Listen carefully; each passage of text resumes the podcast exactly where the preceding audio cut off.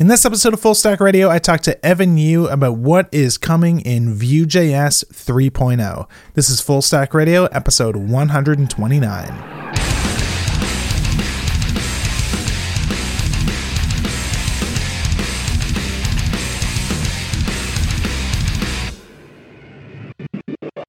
Hey everyone, welcome to another episode of the Full Stack Radio podcast. I'm your host, Adam Wathan, and today it is my pleasure to welcome back to the show for, I think, maybe the third, maybe fourth time, Evan You, the creator of Vue.js. How's it going, man? Hey, great. Uh, is this already the, the third or fourth? It's at least the third because like we okay. actually did an episode before Vue 2 came out on like what okay. was going to be new in Vue 2. Right. Uh, and then we did the episode on like all the crazy scoped slot stuff. Okay. I think yep, I yep. think those are the only two. Um, yeah. So today I thought it'd be awesome to talk about um, kind of like what's new in Vue 3, kind of like the sequel to uh, the first one we did. Because, I mean, as far as I understand, Vue 3 is, you know, uh, work on that is, you know, going smoothly and getting closer and closer to a, a release sometime so- soonish. and we'll find that out hopefully in this conversation. um, yep. But I thought it'd be awesome to talk about, uh, yeah, what is happening with that and what people have to look forward to. So I think maybe the best place to start would just be to talk a little bit about what sort of the original motivations for Vue 3 were at all. Like, of course, software changes and new versions of things come out. Um, but when was it, I guess, that you th- thought you have enough like paradigm changing ideas or breaking change ish ideas for Vue that it was time to start thinking about what like a new major version of Vue would look like? Sure. Um, I think it was. Um, it's not like there isn't really a single moment where I felt like, hey, it's time to start working on Vue three, right? Um, I think as I worked on Vue two, uh, maintained it over time, um, I think when we started working on Vue 3, Vue 2 has been around for almost three years. So that's quite a long time. Um, and over time, you know, like a long term project, there's always going to, you, you're always going to occur some sort of technical debt, some design debt. Uh, we, in fact, have um, things that we carried over even from Vue 1 era where um, we hoped we could fix some of the stuff, but we couldn't, or uh, some of the design over time we realized that this could be made cleaner uh, based on all the bugs that we ran into that people reported. Um, and then, um, so these are some of the internal implementation stuff where uh, we felt like the current code base is just, you know, getting messier and messier. Um, we were originally using Flow for uh, type checking the code base, but Facebook team really, the, the Flow team really wasn't doing a really great job at sort of keeping things stable. And we're always having a hard time upgrading Flow for every release. Uh, at the same time, we tried out TypeScript and it's just, you know, much smoother sailing. Uh, the tooling is also much better. Um, so, so we felt like it's probably a good time to consider at least switching to TypeScript. Um, and then I played around with some prototypes and figured, hey, like, um, maybe it's time to start thinking about uh, the big overhaul, right? Um, the type system really is just a sort of um, something that led to the whole exploration of what can we do differently compared to Vue 2. Um, but initially, it was really just about making the code base more maintainable. Um, we thought about how we can restructure the code base so that um, different parts of the framework can be more decoupled, can be more self-contained. So uh, to make each part of the module sort of have a standalone API definition, have its own unit tests, have its own sort of design contracts and stuff. Mm-hmm. Um, so yeah, it started out more like a refactoring attempt, which led to the revelation that maybe it's better to just rewrite from the ground up. So this, um, would, this would be like the second, at least second full rewrite, right? Like Vue 2 was a full yes. rewrite from Vue 1. Yes, yes. So um, it sounds though like what you're kind of talking about so far, like a refactoring, doesn't necessarily require a new major version, right? As long as like the, yep, the yep. public API doesn't change in any sort of significant way. Um, so what are some of the things that like you did want to change that did sort of like necessitate a v3 from a like semantic versioning perspective um, rather than just like a I feel like this is like a big new effort. I want to call this like new rewrite Vue 3 or is it more about that? Um, I would say the goal wasn't really to push a new major version in the beginning. Um, but as we did things, we realized if you're rewriting and because um, when you're rewriting the stuff, you realize that some of the um, fundamental concepts that you can improve inside the framework. Um, so one of the biggest um, one of the biggest changes in Vue 3 is how the underlying render function uh, vnode format, the data format for vnodes sort of changed. Um, but that doesn't really affect most of the template users at all. So um, although this is a major like breaking version, um, we try to limit these breaking changes sort of to these lower level internal stuff as much as we can. Uh, and if we do make breaking changes to these higher level APIs, we make sure we better have good reasons for those which is why we sort of try to communicate everything through these RFCs ahead of time so people can sort of provide feedback on whether things are justified. So far, I think we've received overall pretty positive feedback. Well, uh, with the exception for the function stuff that when it was originally when it was originally announced.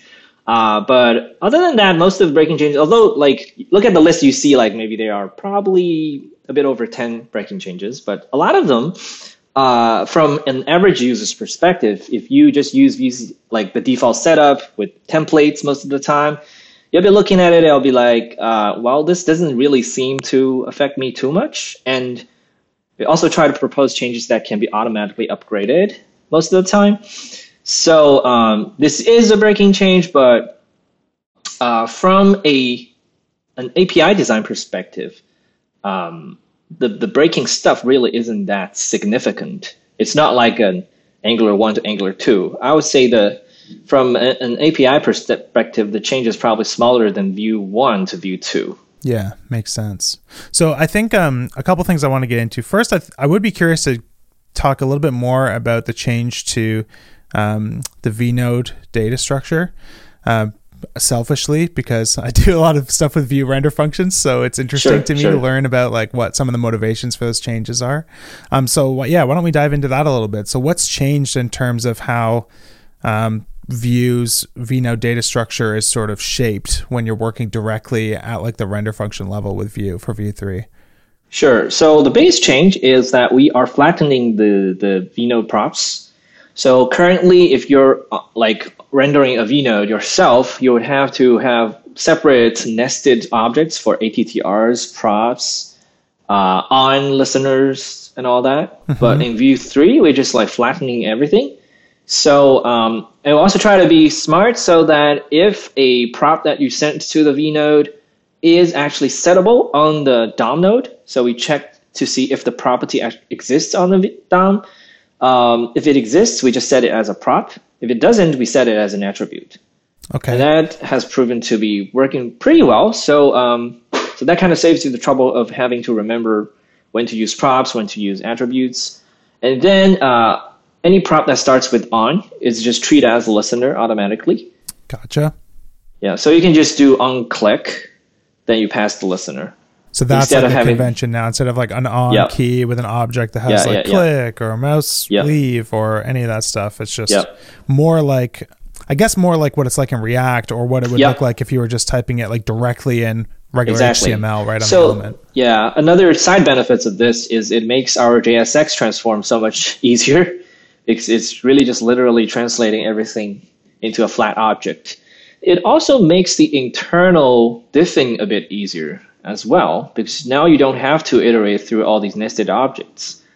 So there's less iteration going on. There's also um, there's also less memory usage because um, previously for a single vnode you might have three to four objects allocated, but now you have one flat object. So overall, it's just a, a more efficient implementation underneath as well. And what what would you say like the main motivation for it was initially? Was it just kind of like looking at what you had and thinking like we got too clever with trying to organize this and it's just unnecessarily complicated? Yeah, it was sort of unnecessary because the original structure actually carried over from the um, the V2 uh, the Snabbdom library, which the V2's algorithm was originally based upon, uh, and the the the design the reasoning behind that design was uh, so that you would have so-called modules, and each module would handle a specific ob- nested object inside your Got it. So data. you just could like pass off chunks of that data structure instead of having Yeah. to like group them yourself and at runtime or whatever. Yeah, yeah. But as we are we were refactoring it, we realized like this isn't really necessary because um, we were basically rewriting every, everything from the ground up, and I realized you don't really have to do this if you just be a bit smarter.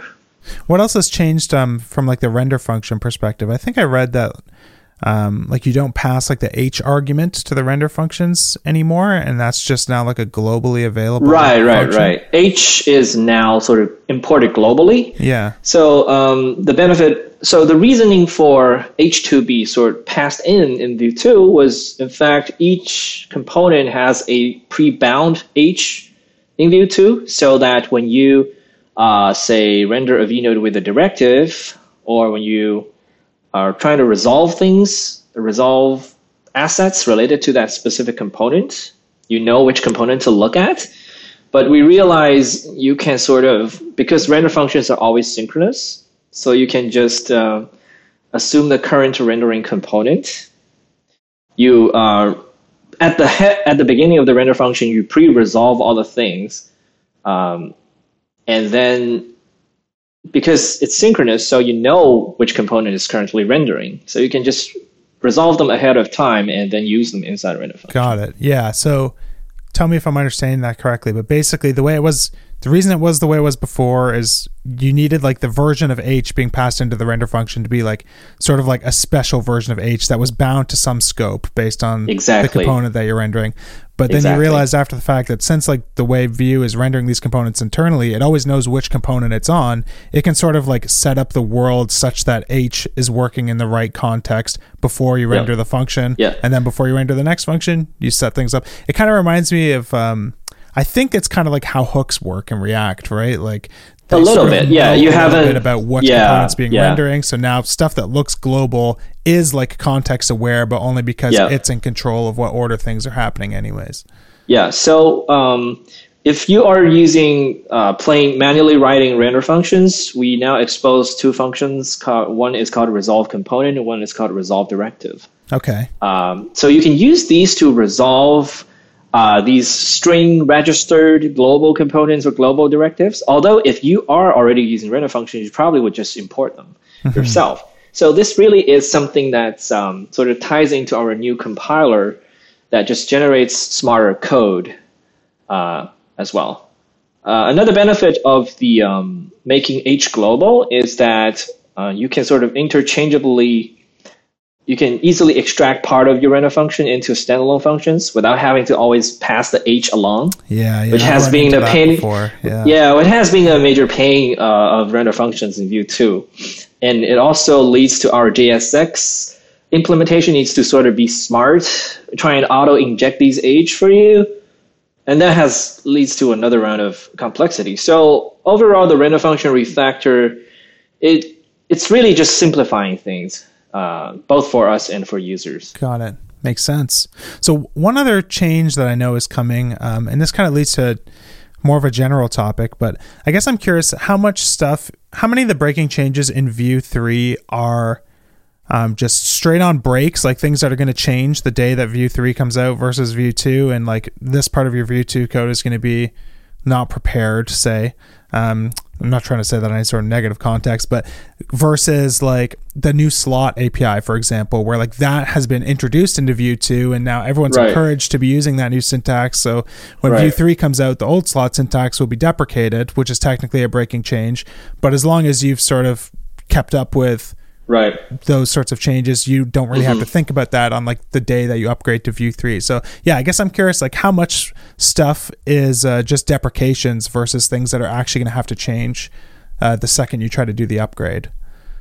Well, the thing is, we are not going to say just ship you a version of Vue 3 and you use it and everything just breaks, right? Um, so the Yeah, plan yeah, is of we are going to we're going to have to we're going to have a something called a compatibility build.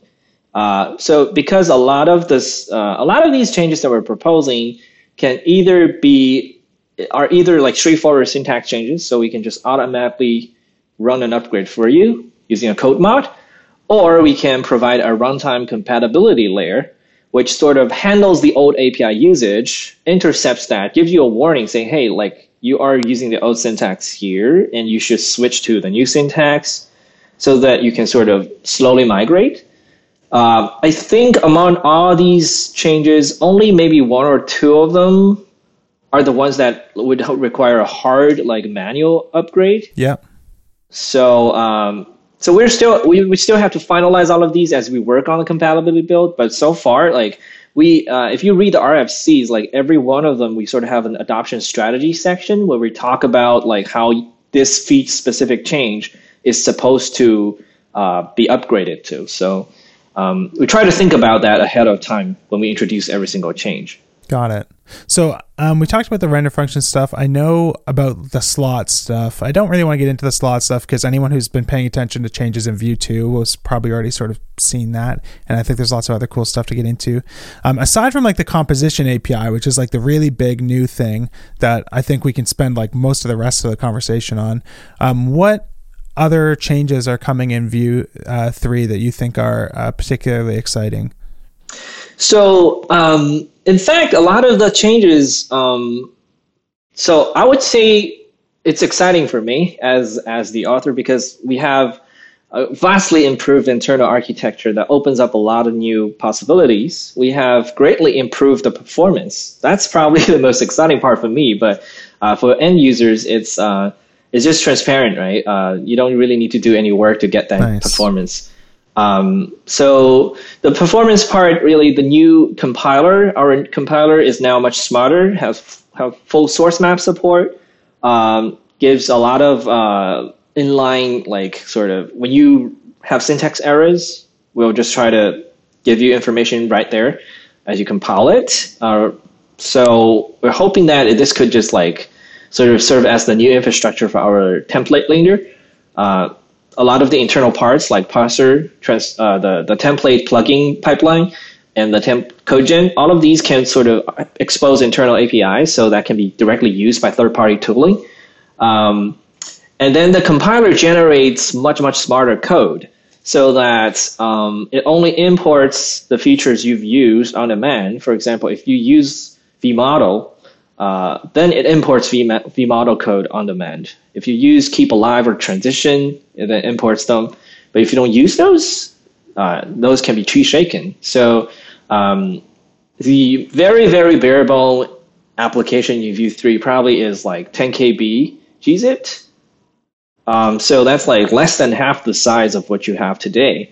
Um, and then performance wise, just raw vir- virtual up- updating performance is already significantly faster in the Vue 2. Then uh, in Vue 3, the compiler generates a sort of a more optimized VDOM. It's hard to explain in a podcast with words, but uh, just think about how uh, when you have a virtual DOM uh, temp- template, a, a virtual DOM structure, um, the traditional diffing algorithm is sort of brute force in that you have to fully diff the two trees. Uh, you have to walk the two trees in full in order to figure out what nodes have changed, Sure. what branches have changed. Right? So that's sort of brute force. So, but if you look at a template, uh, templates are uh, because they are constraining in some way, but they also sort of because they are they constrain what you can express. We can the compiler can make more assumptions about what you mean. Right? We know that when you write a div tag with three spans in it, they are never gonna the order is never gonna change. Sure. So what's the point of comparing the two lists in the virtual DOM diffing algorithm, right? So, uh, so we look at the, the template and how we can extract useful information from it, and we realize that um, the only cases where the node structure can, can actually change is when there is v like structural directives like v-if or v-for. So um, if we sort of partition your template using v-if and v-for, these, these structural directives as boundaries, you partition them into these subblocks. Within each subblock, you will have a completely static node structure, right? So in fact, we only need to walk these, um, the only tree we need to walk should be these sort of structural directive tree okay. instead of the whole virtual DOM tree. Yeah, yeah, yeah. Right. So that's one simplification.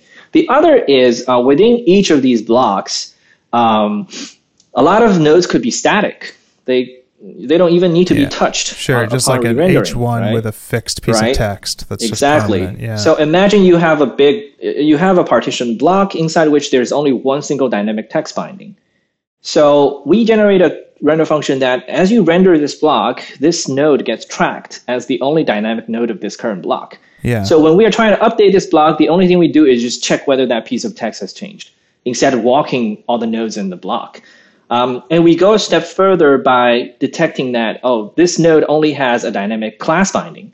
Oh, this node only has text binding. Oh, this node only has style binding, right? So um, we have dedicated pa- fast paths for some of these common cases. So um, instead of, when you diffing a node, instead of looping through, uh, iterating through the props object, then iterating the old props object to figure out if there's a new one added or new one removed, we can skip out of that. We know this node only the only thing we need to do is update its class name and that's it. Yeah. Interesting. So, so yeah. What, what's cool about that, I think, um, that maybe is not obvious to a lot of people is like this is one place where Vue using templates is like a very significant advantage in terms of what you can do performance wise exactly. versus like anything that just uses a render function. Like even a Vue render function yep. can't take advantage of this stuff, right? Because like you have Correct. no way of knowing what the hell I'm doing Correct. in there.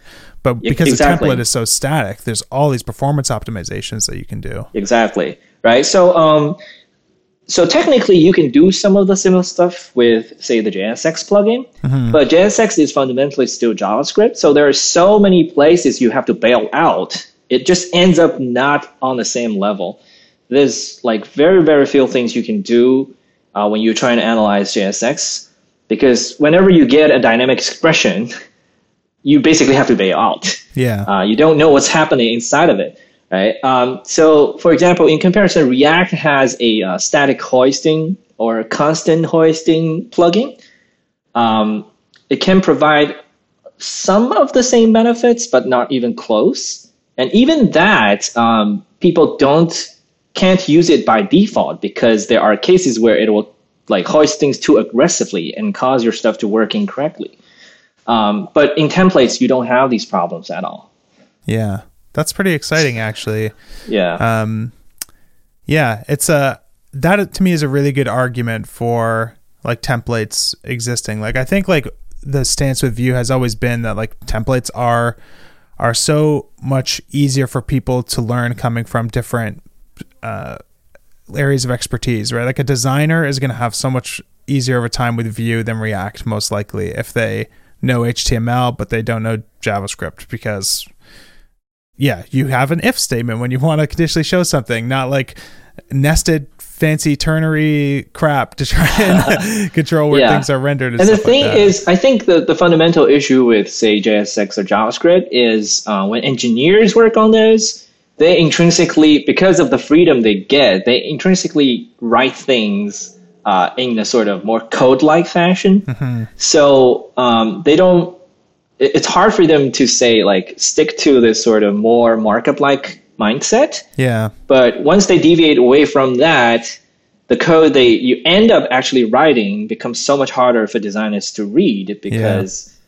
all of these JavaScripty stuff just leaks sinks in from everywhere. Yeah.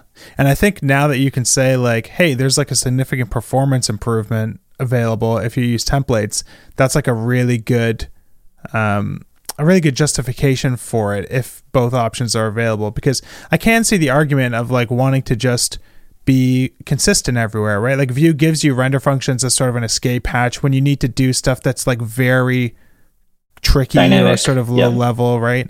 And I could yeah. see how some people, like I've even felt this myself sometimes, have just wanted to be like, well, why don't I just use JSX and Vue all the time? So at least like I'm always doing things the same way. Um, so it's nice to have like a good reason to not do things that way. That's not just based Yeah. on oh well, this will be harder for designers. It's like there's a technical benefit now, which is kind of cool. Yeah, and and the difference is, I just want to add like the the gain is not even trivial. Like um, in the benchmark, I, I don't want to like go too too much details into the benchmark because we just primarily use it to sort of validate the design ourselves. Sure. But like just comparing Vue one or Vue two, there's uh, uh, Vue two and Vue three compiling from the same template. You see at least like 120% increase in terms of raw reconciliation time, and that puts us puts Vue 3's raw like updating performance ahead of most of the competitors based on our benchmarks. But I mean, this is a special like a specific syn- synthetic benchmark. But like at least in this benchmark, we among every other framework we've tested, Vue 3 is the fastest. Yeah, that's awesome. And I think like Vue three was already, or was Vue two was the fastest. Well, I don't know if it was faster than Svelte before. Um, Not I really. reading that in some situations, at least, it seems like it might be now. Yeah. Uh, but I know I remember seeing benchmarks in Vue two that still put Vue ahead of React already, right? In a lot of ways. Yeah. So. Yep. Um, yeah, so I did see you tweet about that thing about like the performance of, of Vue three being faster than Svelte. What's what's the latest on that? Well, um, so Svelte is in fact another good example of how you can leverage templates to do more performance oriented optimizations because Svelte compiles template into these imperative operations where like the code you generate is like literally just like create elements, append elements, update elements, and all that. Um, so, but the the downside of that is you sort of give up on this virtual DOM layer where you can actually drop down to render functions and Yeah, that makes sense. things So there's no way to do that at all. Exactly. Svelte, right? So you lose that completely in Svelte. So Vue 3 is really trying to strike the. We want to get the best of both worlds, right? We are using templates, so we should be performant, but we also want to give people the ability to use render functions when they want to. So that's sort of the the idea behind the whole. Um, it, it's trying to get the balance where you kind of give people what they need on both sides. Just wanted to take a quick break to thank one of this week's sponsors, and that is DigitalOcean. So, DigitalOcean is a simple, developer friendly cloud platform optimized to make managing and scaling apps easy with an intuitive API, multiple storage options, integrated firewalls, load balancers, and more. Uh, I've personally been a customer of DigitalOcean for about five years, and I use them to host all of my server side projects, like my custom course platform, for example, which is built with Laravel. A lot of the guests that I've had on the show in the past are DigitalOcean customers as well. Uh, for example, Taylor Otwell, the creator of Laravel, he uses DigitalOcean to host Envoyer and Laravel Forge, and Jeffrey Way actually uses DigitalOcean to host Laracast as well. Uh, one of DigitalOcean's newest features that I'm personally really excited about is managed databases, uh, which lets you spin up a completely managed database server so you don't have to worry about anything like backups, uh, managing read only replicas, or just general server maintenance. Now, DigitalOcean is already an extremely affordable service. You can spin up a server for as little as $5 a month, but they've been kind enough to offer a free $50 credit to Full Stack Radio listeners. So head over to do.co slash full stack, all one word, to claim your $50 credit. And thanks to DigitalOcean for sponsoring this episode. Back to the show. Okay, so I think like the big thing that I think uh, we can spend the rest of this conversation on is um, like the Vue composition API. So I guess maybe maybe just before we get into that, I know before this was introduced, um, there was a lot of work being put into like a class based API uh, Yep. for Vue three, um, and that has since been just kind of canceled. Um, and replaced, as- not maybe not replaced, but like it was kind of canceled around the same time that the composition API came out. It felt like. Um, so so what were the challenges, I guess, with the class based API? Um, and I guess maybe even like what problems were you even trying to solve with the class based API Yep. uh, originally? Yeah, so the first, um, one of the first reasons uh, of int- thinking about Class API at all is better TypeScript support, um, because we originally, like a lot of other people, were under the impression that in order to provide better TS support, you sort of have to go with classes because that's what a lot of the type inference is built around. Um, and turns out like uh, also like, we wanted to sort of align better with um, with JavaScript native syntax because um, class has been part of the language now. Uh, and uh, Vue's current object-based syntax, the primary complaints that we've hearing people talk about is that the the magical this uh, doesn't always make sense. For example, um, like when you are when you are nested inside a method, technically this should be referring to this methods object instead of the whole instance. But somehow Vue just magically make everything work. Sure. Yeah, yeah, yeah. Um, it's it's interesting because like when you first learn about the API, it sort of just makes sense, right? Like yeah, sure, this that's, points to that's been my experience. Like the this Yeah. in Vue at first, it seems intuitive and everything works perfectly fine. But then, then eventually you get to a point where you want to do something that's kind of weird, and you expect this to do something in a certain way, and it doesn't. And that's when it sort of dawns on you, like, wait. This whole time, like this this thing has been like a very magical version, even though Yeah. it's like ninety nine percent intuitive. Um, once once you start coloring outside the line, sometimes it could be it can throw you for a loop a little bit. Yeah, and it sort of poses an interesting challenge when it comes to type inference because because this is pointing to some magical instance, and we somehow have to make TypeScript realize it's actually pointing to that instead of the methods object. We um, we managed to do that in Vue 2, actually, but it took take a lot of effort to get things right. And still, in a lot of cases, it sort of breaks down. People are like, um, it just is not working perfectly with TypeScript, and um, we're also uh, one of the reasons to switch TypeScript was because we were sort of maintaining our source code and the type definition sep- completely separately. So there's a lot of sort of friction every time we make a change internally or make an API update. We have to th- remember to update the type definition. So um, so we, we thought, oh, maybe switching to classes would uh, help us with that. Um, and we were looking at how, um, and, and we also saw that uh, Ember was moving to native classes. Uh, Glimmer is like actually just using TypeScript classes uh, with decorators. Angular is in classes with decorators. Aurelia is using classes. So we thought, well, that looks like the way to go. Um, so we try to sort of mode. We we also already have the uh, the Vue class component library that a lot of TypeScript users use with Vue 2.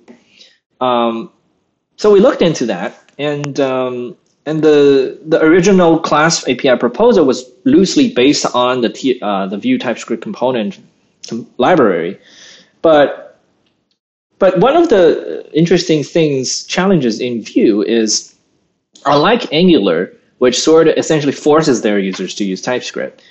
We have large group of users who just probably will never get into TypeScript. We also have some users who desperately want to use Vue with TypeScript, right? It's an interesting challenge. So how do you position the framework and design an API that would work for both JavaScript and TypeScript? Because we don't want our, say, uh, plain JavaScript users to, to be using Object API and TypeScript users to be using Class API. So the two code base, depending on your language choice, the way you're using Vue just ends up completely looking completely different, right? Uh, so that sort of fragment, just like fragments the um, the, the community. So um, so one of the design challenges was how do you design a class API that works that looks similar in both um, JavaScript and TypeScript? And turns out to that's hard. Uh, if you want to do that, the thing is native JavaScript classes aren't really that powerful. Uh, class fields is still sort of not really finalized. Decorators not finalized. Private fields not finalized. Um, so just there's a lot of things in flux for native JavaScript class syntax. But without these, it, the class itself is really not that useful, right? So which is why when you use TypeScript classes, you almost always use decorators and all the stuff Yeah, that these like with it. TypeScript specific features that Yeah. aren't just like a syntactic layer on top of JavaScript, really. Well, I mean, decorators is like a stage three, but uh, not re- is it? I think it's still like, at least when we design it, it's still like stage two, and it has gone through like three to four major overhauls. Uh, every time it tries to advance to stage three, people are just like, nah, this like there's there are problems with these.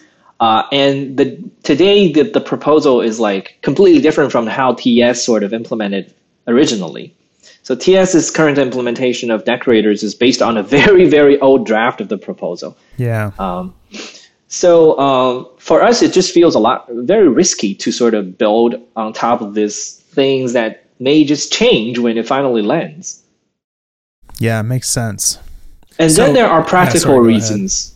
Uh, There are practical reasons as well. So as we design it, there are some few specific things like how we declare props, right? Um, I wouldn't go dig too deep into that, but essentially, without decorators, you basically don't have an elegant way to sort of do that. But with decorators, you're essentially putting yourself into this risky spot where it may just end up working completely differently as you expected.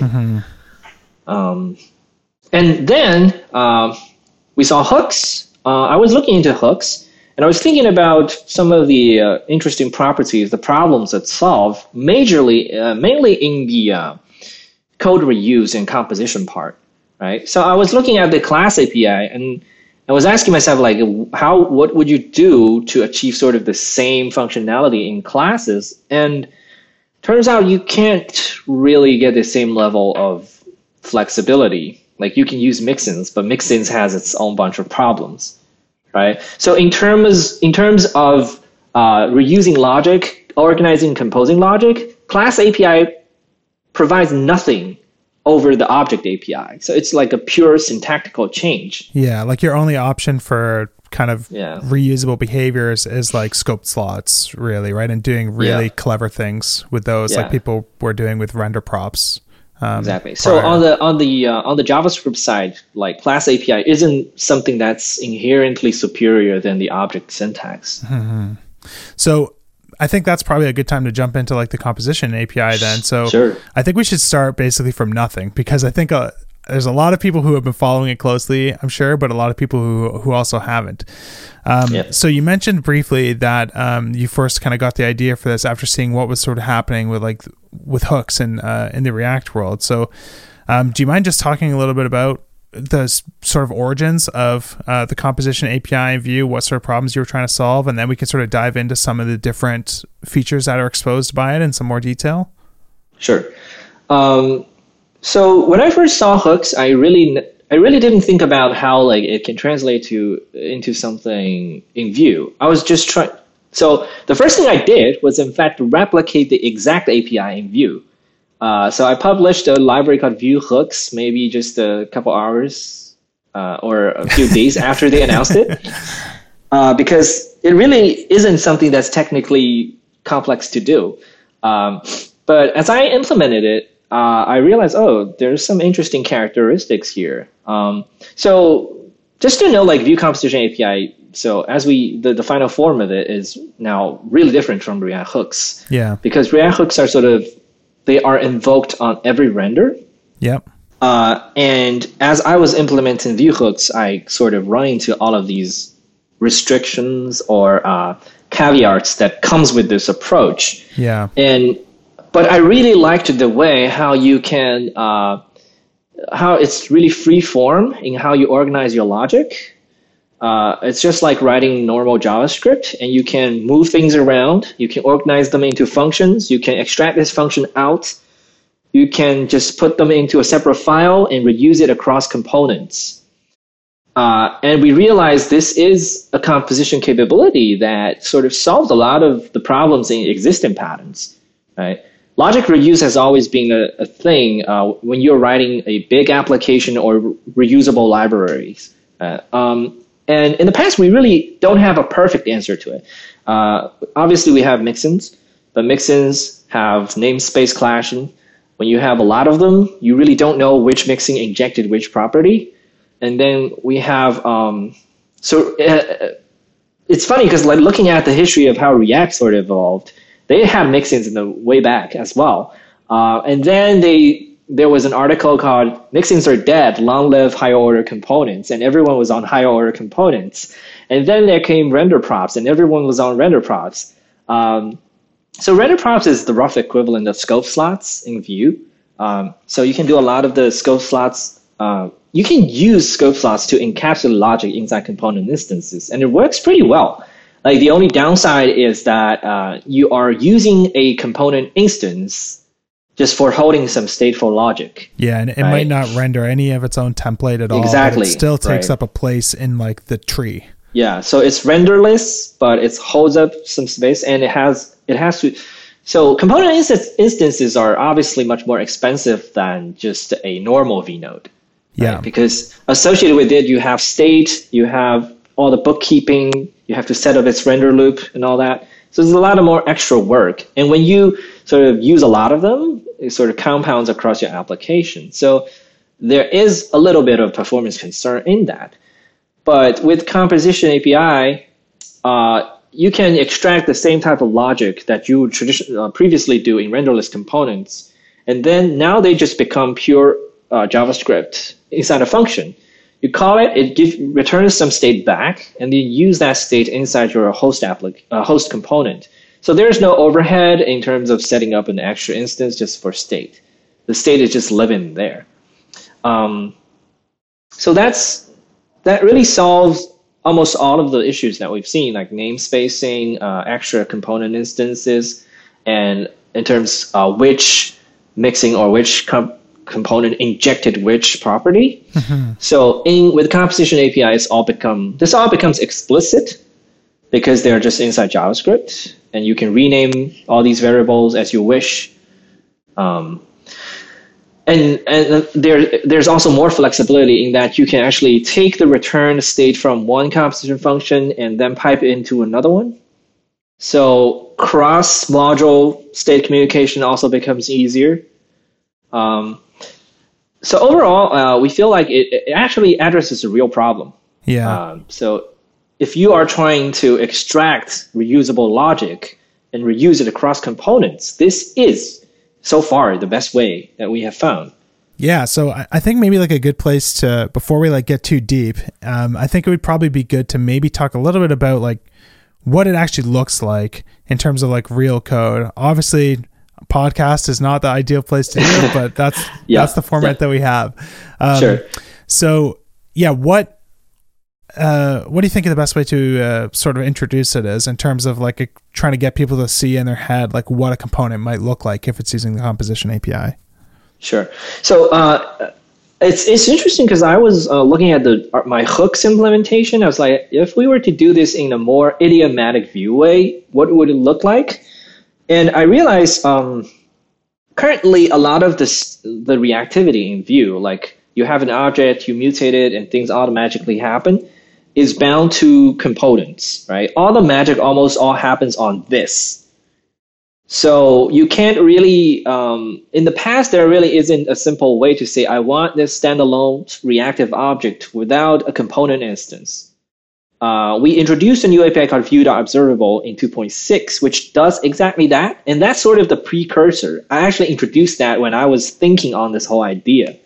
Um, so now that if you can sort of explicitly create a reactive object on your own, let's call this function reactive, right? So if you pass an object to this reactive function, it gives you back the same object except it becomes reactive. And then how would you react to the changes happening to this object? So we give you another function called watch. So when you call watch and give this watch an inner callback, and inside this watch callback, similar to how you do a, uh, this is a bit different from the, the component watch because inside the watch callback, you can just directly say console.log state.message, something like that, right? So this will be executed immediately, and it remembers that you used state.message as a dependency. So once you've done this, you mutate state.message, this function will get run again. So this is like the most most fundamental basic API. Uh, so if you think about this, this really isn't about composition at all. It's just like exposing Vue internals as standalone usable functions, because these are the exact functions Vue is using internally to build this component API that you're using. Right. So I realized uh, this sounds like a whole new set of APIs, but in fact, implementation wise, we're not doing anything new. We are just exposing a lot of Vue internals as uh, standalone functions that you can import and use. Right. So you, now we have a reactive, we have watch, we can expose computed as a function too. Computed would just take a computed getter. So you return some value from within that function, and what you get back. So here we comes into an interesting problem. If a computed property returns a number, a primitive value, uh, how would you sort of use it as a standalone thing? Because if you just get a number, it's not going to be reactive, right? There's no way to sort of track it. Okay. Um, so this is why we introduced the concept of a ref. So think of it as a reference to a primitive value. Yeah. So it refs that value in an object. So you access the value as like ref dot value. And when the computer property changes, it updates that dot value. So you can read it uh, again to get the latest value. So this dot value is also reactive. So you can track it, you can watch it. Um, so um, so now we have reactive, ref, watch, computed. All of these are still within completely within the reactivity uh, uh, constraint. So in fact, if you look at the the way Vue three is structured, we have a package called at Vue slash reactivity Yep. and exposes these APIs. It can be used standalone. Uh, so technically, you can use this library without even pulling in Vue at all. Okay. Interesting. So it becomes a bit more general purpose. Um, so composition API is essentially reactive API plus the ability to register lifecycle hooks yeah. using globally imported functions. So this is a, this is the part where it gets a bit like React hooks, where um, you have this onMounted function. Yep. You pass it a callback and register this callback as a lifecycle hook to the current running component. Right. So it's sort of a little magical in Sure. that sense. Um, but but the nice thing about this is um, you can allow any component, uh, you can allow any arbitrary function to hook into the lifecycle of a component without explicitly requiring a this context. Okay. Can you give me an example of what you mean by that? Um, so imagine you are writing a function to extract the functionality of, um, say, tracking the mouse position on the screen. Okay. Um, so you can have a standalone function. Inside the function, you would call onMounted, callback, window.event listener. Then on unmounted, callback, window.remove event listener. Got it. Right? There's no this involved. and um, and this function can be reused across any number of component instances. Yeah, interesting. So I think um something to, to talk about quickly here is like we kind of skipped over it a little bit, but like what if what a Vue component might look like now using the composition API is like in your script tag, instead of doing like your export default uh, data, methods, props, well, I mean some of that stuff I think is still there, right? But Well, everything is still there. Nothing is okay, so you can actually can you can you mix and match that stuff? Yes, you can. The best part is uh, so in order to use composition API, right? Uh, so you can call these all of these stuff sort of standalone. The reactivity API can be used standalone, but in order to use it inside component, uh, you do export default with an object, then with a new hook called setup. Okay. And this is similar So- to like what you had before where like mounted or created. Yeah, Like, you yeah, think yeah. of setup as just like another lifecycle hook sort of. Yeah, it's like the highest priority lifecycle hook. It's like called the first of the first thing Got after it. component is instantiated. So um, inside the setup, you can use all these composition APIs. You can create reactive state because this setup function is called for per instance. So all the state you set up inside of it is per instance as well. Um, you can register lifecycle hooks inside the setup as well. You can extract arbitrary logic into external functions and call it inside setup. That's how composition happens. Yep. And finally, the setup function returns all the properties that you want to expose to the template. Yeah. So it basically returns like like a scope object for the the template. yeah, it's a render context. Yeah. Everything you return from setup, it now gets exposed to your template. And you Yeah. can- yeah. I actually really like that part of it because I feel like um I feel like there's been situations in Vue in the past where like I wanted to be able to use something in a template that like wasn't that didn't really belong in like a, a regular kind of Vue bucket in a component. You know what I mean? Yep. And I I always felt like weird about doing it, and and it probably is weird to do. Like, say you want to use like a Lodash in your template for some reason to do something, you'd always have to put like Lodash on like the data property or something, and that always felt like kind of weird because it's like now Vue is like watching for like uh changes to Lodash, which is never going to happen. Yeah. Like, it was kind of like this signal to like you're doing something stupid, which probably it still is stupid, but I like that with like this new syntax. I can just like stick anything in this object and it's going to be available in the template. Like the template doesn't Yep. care that it's a method or that it's an object or that it's a data property or a computed property. It's just like Exactly. these are the the the named pieces of anything that will exist there now, which feels Exactly. simpler in a lot of ways. So um, now the the um, so I want to mention like how you can use it alongside other options, right? Okay. Um, so you can use setup. Just you can add it to an existing component using the 2.x API, and it'll just work because it's sort of invoked ahead of everything else.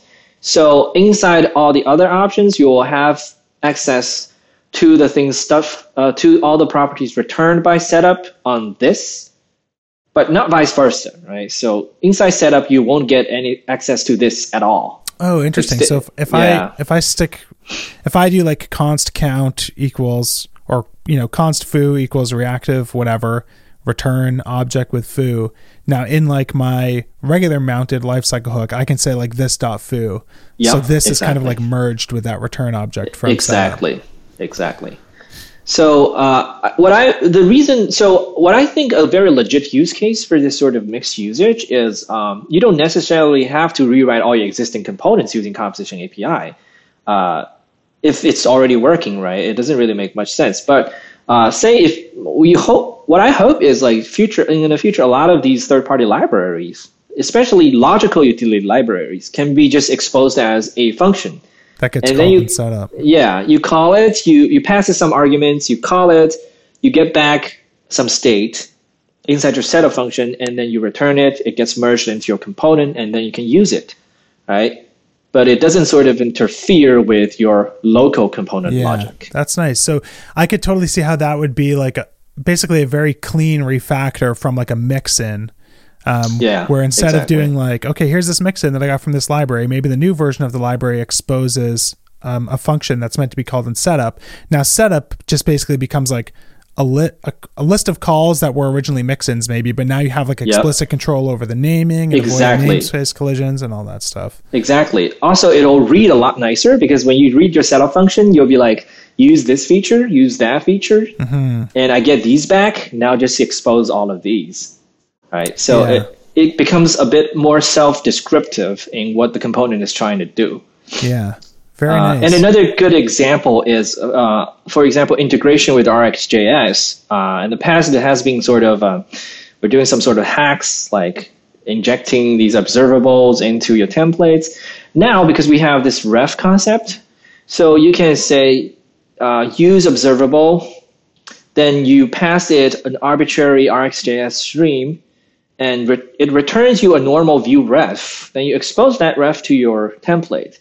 And this use observable function internally handles subscribing to the RxJS stream, taking the latest value and setting it to the ref. So it just performed this simple connection task, but now like it just works smoothly inside your template. Just wanted to take a quick break to thank one of this week's sponsors, and that is Cloudinary. So, if I had to describe Cloudinary myself, it's basically just the best way to store and serve images that I've ever seen. In the past, I used to use generic storage services like Amazon S3 to store and serve images, uh, but after switching to Cloudinary, I genuinely cannot believe I ever did this stuff any other way. Uh, so, here's one example of how Cloudinary has made my life easier. Uh, so, you probably know that typically images are the heaviest resource your users have to download when they visit your site, right? Usually way more than your JavaScript or CSS. So in the past, I would spend a lot of time tweaking settings and tools like ImageAlpha and ImageOptim to try and optimize my image files so they weren't as large.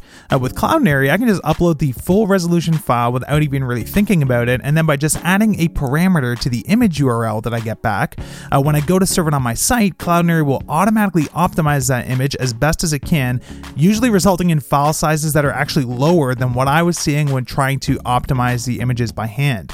Uh, this is even more useful for like user uploaded images because instead of trying to do some fancy automatic image optimization in a background job on my own server or something, I can just send those images directly to Cloudinary from the browser, uh, request the optimized version back by adding that URL parameter, and bam, I've got an optimized image at a really small file size. Uh, so there's an enormous amount of other cool stuff that you can do through the URL based API. That's really just scratching the surface, but you can do stuff like request images at different sizes so you can serve smaller images on mobile devices so you're not wasting bandwidth. Uh, you can crop images to different dimensions. You can crop images using face detection, so just crop to the faces in an image. Uh, you can automatically add watermarks or text overlays or tons of different effects and stuff like that. It's a seriously impressive service. So Cloudinary has an amazing free plan where you can store 300,000 images and videos. Yeah, did I mention you can do all this crazy stuff, not just with images, but also with videos too? Uh, you get 10 gigabytes of storage and 20 gigabytes of monthly bandwidth on this free plan. Uh, so if you're not already using them, definitely head over to cloudinary.com and check it out. It really is one of my absolute favorite services that I use on my own projects. Thanks a ton to Cloudinary for sponsoring this episode. Back to the show. Yeah, I think it'd be interesting to maybe talk about refs and in the composition API a little bit because um, I have some questions about it personally. So, Sure. the one thing that I noticed first when I was like kind of learning about the composition API after learning about hooks in React was that refs in Vue's composition API are not really like refs in React. Like No, it's, in um, React, like a ref different. is changing a ref does not trigger a re-render or anything like that. But in Vue, a ref is reactive. So if I go ref dot is it what is it ref dot value that you Yeah, mutate? yeah. So if I say ref Yep. dot value equals whatever, um, in React that gets ignored, um, which I don't know. I guess that's good in some ways if you have what, if, for what you're doing. But in Vue, it, it triggers a re-render just like changing like a data property would, which I think leads to like some questions around like why do you need both refs and like reactive? And I actually saw a Yep. blog blog post recently where someone was sort of talking about how so far in their explorations with Vue 3 or the Vue composition API, like Mm-hmm. they haven't really felt the need to use reactive as long as you don't mind calling like Dot um, value. dot value even for object stuff. Yep. So is there like a real reason that you actually need both or um, if you're fine with calling dot value is it totally fine to just use refs for everything? It's yeah, like technically you can use ref for everything, but but I would look at this from say if you're writing normal JavaScript code, um, sometimes you would declare a standalone variable, sometimes you would declare an object, right? It's same like that. So um, for example, you're tracking the mouse position. You can write your logic as as let x equal zero, let y equal zero, or Yeah. you can say const position equals object x zero y zero Yeah. both are sort of valid styles, but um, so this is translates directly to whether to use a ref where x and y both being single just refs, or you can have a position object which is a reactive object containing x and y. So what would the difference be versus having a ref that was an object that had x and y? Like is is the difference that like saying ref.value.x equals whatever doesn't trigger a re-render or is it, It- like deep It works the same way. It does work the same way. So, in fact, uh, when you put an object inside a ref, you get a side advantage of you'll be able to replace the object entirely with a with a new object. So, in some in some cases, you might actually want to do that. Um, the primary reason for providing reactive is uh, in a lot of in a lot of simple cases where you're not really trying to split logic, uh, it's still it's still nice to just have a local reactive object, and it's sort of like the data that you're used to. yeah. Um, so the syntax becomes nicer, right? Because a lot of times when you have to remember writing dot value all the time, and uh, it could be a bit verbose Yeah. in cases. And also, um, remembering something is a ref sort of, um, it's better to to use the full ref style when you have, say, when you're using TypeScript, which it just you have that type information. It tells you, hey, this is a ref. Or uh, later on, we will provide a linter rule that sort of warns you if you're using a ref. uh, say like your A plus B, where A and B are refs, which doesn't make sense. Sure. Yeah. Makes sense. So, am I right in thinking that like you personally have like an affinity for the reactive like versus a ref? Like, if you can use reactive, you prefer to use reactive? Um, not really. uh, I would probably use it very situationally. Just like in JavaScript, um, our direct intuition is like you always declare like let x equal zero, let y equal 0 So in that case, um, ref is more direct. But it's interesting because um, when I'm when I'm extracting like reusable logic, when I'm writing what we call a composition function, a function that like extracts and encapsulates some lo- stateful logic, I prefer to use refs inside because I know like where I'm trying to be as explicit as possible, and I'm going to return these refs so that they can be passed around. They can be uh, if you, you you return an object containing refs, they can be destructured, but they still retain reactivity. Yeah. But if you return a reactive object and it gets destructured, the reactivity is the, the reactivity connection is lost because uh, once you destructured what you were what you're holding is just a uh, directive just direct a reference number. to the value yeah, yeah, yeah so you no longer have that reactivity connection so um, this is why inside composition functions i almost always prefer to use refs but if i'm writing say a simple demo component i mean reactive is probably going to be more straightforward. Got it. Yeah. So the thing is, yeah, we talked about this in the uh, in the RFC because we we feel like yeah, this is a question that comes up a lot, and we kind of want to let the the community sort of use it more in the wild, and we want to also get people's input and opinions on which they feel more natural, which fits their use cases more, and like we also want to figure out uh, discover more cases where you know say using refs actually causing confusions or using reactive leads to problems. So uh, we feel like at this stage we don't want to give you a definitive uh, sort of like guideline saying like or, yeah. yeah. this is what you should use. We feel like we are still open to like let the community give us more feedback. Yeah, it makes sense yeah. for sure. Yeah, it's tricky, right? Because like there's a strong argument to be made, I guess, for like doing every doing something the same way all the time. So like if you only use refs, then you know you're always calling dot value. You never you never have to guess whether this one came from like a reactive source or a ref source. But at the same time, it's also like when you compare that experience to Vue two, like you never had to do that in Vue two, and now it's like we're making people pay this penalty of like making things a little bit more exactly. verbose, and that's kind of like uh, I feel kind of bad about making the experience ever feel grosser in any way, right? So totally, it's totally. hard. Um, so one thing that I ran into when I was playing with the composition API, and I'm curious to learn, is this like, is this by design or maybe I found a bug or something? Is when I was playing with like the watch function, I noticed that if I try to like in my watch function update some reactive state, um, based on like some other reactive state, it actually caused like an infinite loop because it seemed like the watch function yeah. noticed that like something got touched and yep. it just triggered itself to go on and on and on forever. Yeah. Right? Um, yeah. Is that like by design? Like, is that something people should be like understanding about how like yeah, totally. Works? Um, so so the watch right now because like if you there are two ways of using the new watch function. One is you pass it a single function which collects dependency and gets rerun automatically. Yep. And then another one is um, similar to Vue two where you pass it a getter that return like watch returns the value you actually want to watch, and then you have a callback, right? Yeah. So the the definition of what watch should do is it should perform side. It's intended to perform side effects.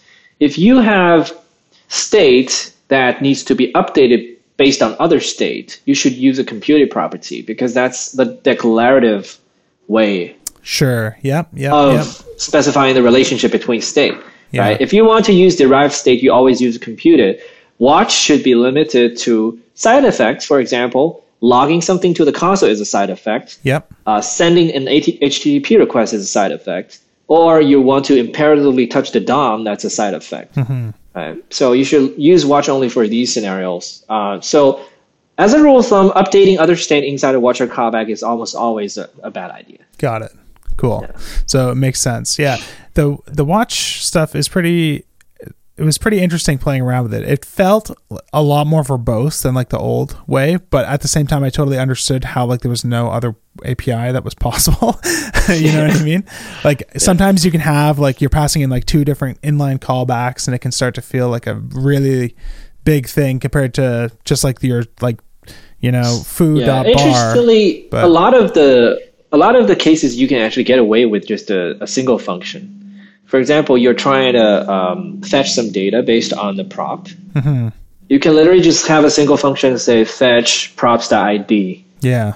and do that. Uh, the same function will just get rerun every time props change.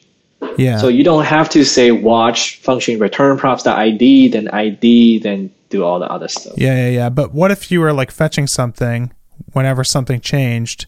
You needed to make an HTTP request to fetch something and then update some piece of local state based on like what was. Well, if it's in a callback, it's asynchronous already, so it's Yeah. not technically inside the watcher anymore.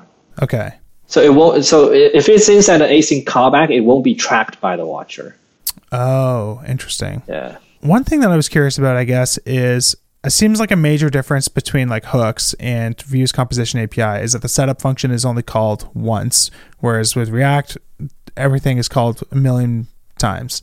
Um, sometimes more often than not, if you have a bug in your code that causes Chrome to crash, which I've ran into many times. Oh wow.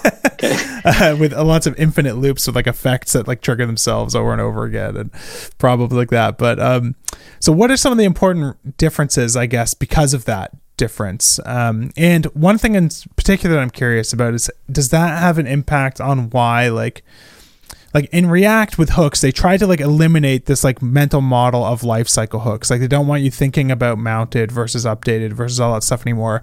But with the Vue composition API, like those are still what's exposed to you. We don't have like like one single like use effect sort of um, comparable API. So are those related? And um, what can I learn from you about that?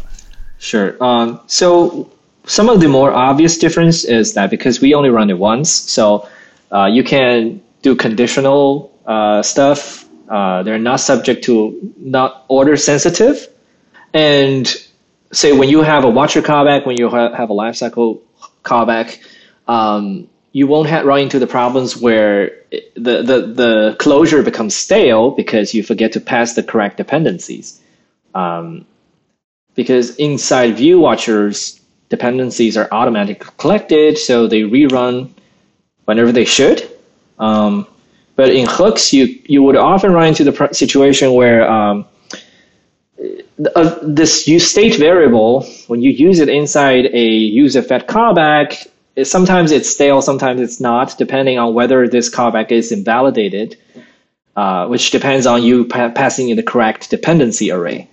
Um, so you have to kind of rely on the linter to to help you with that, which I think is a is a major sort of leak of underlying design to developer experience. Because I don't, I just don't think you should force developers to manually manage the dependencies. Um, and and I think the, the the I can sort of understand the reasoning why they try to force you to think in a effect cleanup sort of this uh, instead of a life cycle, um, because this is sort of preparing, priming your mindset to for concurrent mode, where um, where effects they want to have these effects more manageable, and also the reason they are calling hooks on each render is so that on each render you get a natural closure of the current state of this this render pass so that it's much easier for them to say like do something in, in the background revert to a snapshot or uh, committing a snapshot. Um, so it kind of ties into how concurrent mode works under the hood um, so it's sort of like honestly like i feel like this gets to a point where it actually hurts developer experience to some extent and we'll have to see whether it's actually worth it. But uh, from Vue's side, because composition API is called only once, and because Vue is fundamentally built on top of the mutable model, uh, and we're not uh, sort of convinced to go the full concurrent mode route. So so we can sort of just leave those aside and just think about what's the API that makes most sense to get rid of as many of these issues as possible. Yeah. So, So, like, um, the one thing that I guess like um the one thing that I see with like use effect that seems like compelling to me is this idea first of all all my experience with use effect has been makes my brain hurt and I have a very hard time ever getting it to do what I want and I consider myself to be a fairly intelligent person but it has been hard. Um, but one thing about it that does seem like yeah this is kind of cool is the way that you you return like the cleanup function and that avoids like that bug you can run into where like you forget to clean up an event listener in on updated because like props have changed or something. At least that's like what they talk about in react. Um, that's probably a bug that's in like all my Vue code if that problem exists in Vue because i never really thought about it too much or at least it was never really problematic because the props didn't change. But is that something that that you Well- still have to think about now? Like if i register I mean, we do have, callback, um, yeah So if say in the watcher, right? Uh, in the watcher callback, your watcher callback actually receives a function called register cleanup, and then you can register a cleanup function directly inside your watcher. So you can do that similar too. The reason we're not using the return value for it is because we actually allow async functions as your watcher callback. We also allow async functions in lifecycle hooks.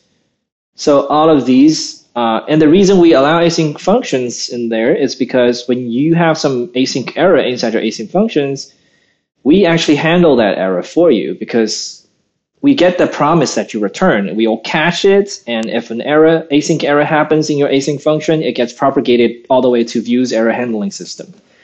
So in React, because the return value is used up by the clean function, cleanup function. So uh, if you directly pass an async function to use effect, it won't work. You'll have to declare a separate async function inside of it, yeah then yeah, call yeah, it. I've seen that But in order to do that, you you are responsible for handling all the possible async function async errors yourself. You won't be able to rely on React's error handling Yeah. anymore. I think like what I'm realizing here that is like the fundamental difference in a lot of ways is the sort of stuff that you, you do in that you're forced to do in use effect is often handled by watch and Vue anyways rather than by lifecycle hooks. Exactly so you don't and and even the stuff that is like done in lifecycle hooks, you don't have to worry about like registering an event listener that has closed over some state that might change because Yep. Vue's state is going Yep. to update and mutate Right. anyways. So like a lot of them you don't have to replace those event listeners with new event listeners when a, the props change or something like that. Exactly. And, Yeah. and for example, in uh, in use effect, when you pass an empty array, you know this thing is going to run once. So the logic inside of it, it actually captures the initial state instead of Yeah. the updated state. so you have to use a ref in those situations, Yeah. which is, I think, is a major part where it makes people really hurt their brains. Yeah, yeah. It gets hard for sure. Yeah. Yeah, awesome. Um, let me think if there's any other stuff I want to get into before before we start wrapping up. I noticed like looking at the API reference for the Vue composition API, it, it seems like something new is going on with like provide and inject in Vue three. I'm curious like what has changed there because um, I know in Vue two, provide inject was like a pretty interesting, like pretty powerful feature, but was always kind of like kind of buried intentionally to avoid people relying on too much or it was encouraged Yeah. like use this as in libraries don't use this in application code. But now in like react context which is like the closest thing that to provide inject Yeah. is kind of like use context for everything now. Um, and that's where all your state should live you know? So i'm curious like Yeah. um, what's provide inject look like in in Vue 3 what are the recommended uh, use cases and how has it changed? So uh, the concept itself, how it works, really didn't change much. Uh, it's if a parent component provides something, all of its descendant components can inject it anywhere they want. It just the API actually feels much nicer in in composition API, where it's just re- you import, provide, and inject. There are two functions. In the parent component setup, you can say provide, give it a key, then you give it a value. Then in the child component, you just say const injected value equals inject key. Uh, it's it actually reads much more natural than the provide inject. I think the the prime primary issue we have the, with the 2.x inject API is you're always like trying to figure out is the left the key injected or is the right the key injected, uh, and you have like inject from or something. Um, so it's it's a lot of micro syntax in the options, but with with the function uh, composition API, everything is just reads a lot more natural. Also, we are able to say if you're using TypeScript, when you provide something, you can use a typed symbol uh, as long as you extend our like the injection key type, and then you use that same injection key type to inject the stuff in your child component. You actually get the get the value of the injection inferred for you as well. So there's cool. uh, improved type safety there as well. Um, I so know, uh, I know in Vue two, sure. like with provide inject, things were like non-reactive when they were provide using provide yep. inject by default. Is that still yep. uh, the case with Vue? Uh, so in Vue three, uh, provided values are injected as is. If you want to make them reactive, you just inject a, a ref or version. a reactive object, and it just yeah, that's yeah. so much nicer than what it was like in Vue two, at least before like the observable yeah. API. Because I would always have yeah. to like stick something on data and then like grab it off data, and yeah, it, it had my brain like thinking in like Angular one ways a lot of the time, where I was always worried about like okay, do I have to change the parent or the child? And yeah. you always have to have like some intermediary object so you were never yeah. replacing it, always like mutating it so the reference wasn't exactly. lost and stuff like that. So yeah, and because the new inject API is so much nicer, um, uh, so if you when you combine that with reactivity API, you can actually say like, here's a class, it has some state, it has some methods. You instantiate the class, pass it to reactive, make it a reactive class instance. Then you provide it from your root component and then you can inject it anywhere inside your application. And this is sort of a poor man's Vuex in yeah. some way. Yeah, yeah, uh, yeah, Without having to use a library at all. Mm-hmm. Um, and you and can it, just in do fact already straight yeah. up mutation now, and like if you don't want to buy into the whole like dispatching actions, and right. if that stuff feels like a little much, you can still have this like really simple global store concept. So it does sound like it, it maybe is like a like like a context replacement in in a lot of ways, yep. and yep. and it's going to be easier to use it in that way than it was with uh, with Vue two. Yeah. Very cool. Um, okay, well, I mean, I think we've been going for quite a while now, so uh, I don't want to take up any more of your time.